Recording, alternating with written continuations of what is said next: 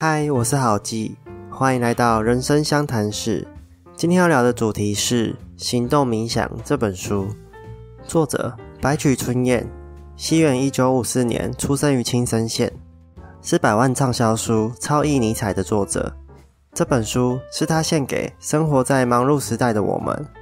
身为忙碌人的我们，平时都忙着观察别人的行为举止，却完全不了解自己的身心状态。勉强配合世俗不负责任的价值观念和批判标准，其实只会让自己活得更加不幸而已。不过，我们仍然有安稳度日、享受喜悦的可能，而这个可能就来自于发现自我。这本书就是在讲发现真正自我的思考方式。接下来，就让我们看看这本书有哪些不错的重点吧。所谓的人生观，其实就是一个人在过往的经验中。所学习到看待事物的观点。举个例子，像我的经验里头，就有能够享受独处的经验。我喜欢这个舒压的方法，它就是我的人生观之一。不过，我们同时也很容易受到人生观的局限。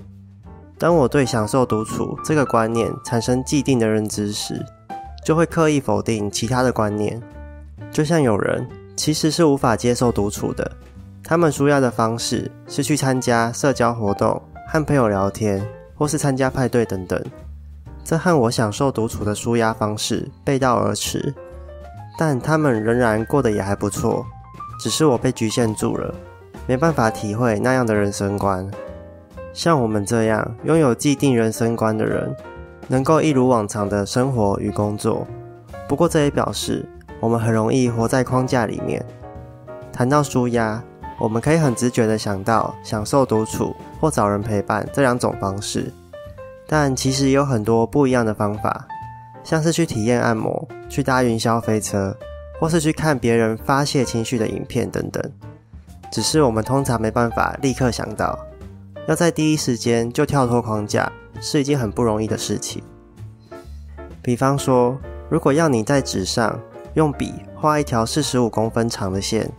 你要怎么让这条线变短呢？如果我们思考被局限，可能就只会想到把它擦掉一半，或是把纸对折之类的方式。但其实你大可以直接在它旁边画一条五十公分长的线，这样四十五公分的线不就变短了吗？长和短只不过是相对的概念而已。但我们一看到“变短”两个字，就会进入框架里面，想要改变四十五公分的那条线。却没有想到，只要多一条更长的线在旁边，它就会变短了。我们总会在不知不觉当中接收社会框架的人生观，像是正常人应该要这样，你必须遵守规定才是一个优秀的人。很多人心中都充满这样的观念，而且总是把自己和他人拿来做比较，因此才会无法从痛苦中得到解脱。另一方面，我们也很难发现自己正处在框架内的状态。譬如说，时间是什么？时间是由人类自己创造出来的单位。我们适应了这个概念，就很难跳脱时间以外的框架。我们会说时间不够了，没时间了。但到底时间是什么？没有人说得清楚。我们所认知的时间概念，只不过是用来让我们知道世界正在发生变化而已。我们感受得到变化，但我们却无法感受到时间本身。你可能可以知道白天正在变成黑夜，但时间概念没有被创造出来，你就根本没办法知道经过了多久。我们仍然不懂时间究竟是怎样的概念，只知道在世界上每六十秒就有一分钟过去。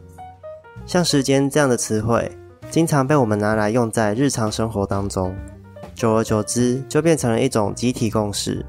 集体共识再被我们拿来教育下一代，衍生成社会的价值观念。这也是为什么每个国家的文化都不同的原因。我们来看看下面的例子：死亡是悲伤的事情，所以无论死的是谁，都不能感到喜悦。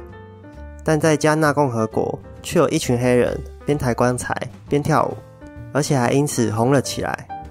难道死亡真的一定要悲伤吗？一个饱受病痛折磨、生活不能自理的人，死亡也许对他们来说反而是种解脱。若是这样，我们应该为他感到高兴才对啊！我们应该庆祝，不是吗？再来，吃的苦中苦，方为人上人。所以现在吃苦是为了将来的成就。但你知道，范苦在世的期间，不但作品乏人问津，还陷入精神疾病与穷困潦倒之中吗？最后三十七岁，范谷就举枪自尽了。若不是在死后，弟弟的太太约翰娜将范谷的作品透过出售和展览等各种方式打响范谷画作的知名度，否则我们根本就不会知道这号人物的存在啊！像这样的观念，我们从小听到大，变成是一种默认的规则。而当我们跳脱规则，认为死亡应该要感到开心才对，认为就算现在不用吃苦，未来也能有所成就，那就会被世人贴上标签。认为你是个思想有问题的怪胎，遵守这些规则，反而能够让人类换来群体的归属感，让我们感到安心，所以我们才难以察觉并跳脱出来。既然如此，那要怎样才能改变人生呢？其实，真正的人生就在你身旁啊，只是你都在追求人生以外的事情。人生就是要用自己的方式发挥自己的能力。郭靖有一首歌就形容得很贴切，想要光着脚丫在树上唱歌，用双脚感受这个世界，用自己美妙的歌声与大自然融合，你会看到好多事情都被缩小了。这就是来自人生最真实的体验。我们必须亲手去抓住任何东西，这和用想象的完全不同。若是在疫情期间，要你用想象的方式旅行。和你实际飞到当地旅行，这是完全不同的两回事。而你要获得真实的人生体验，就必须要真正踏在旅游国家的地板才行。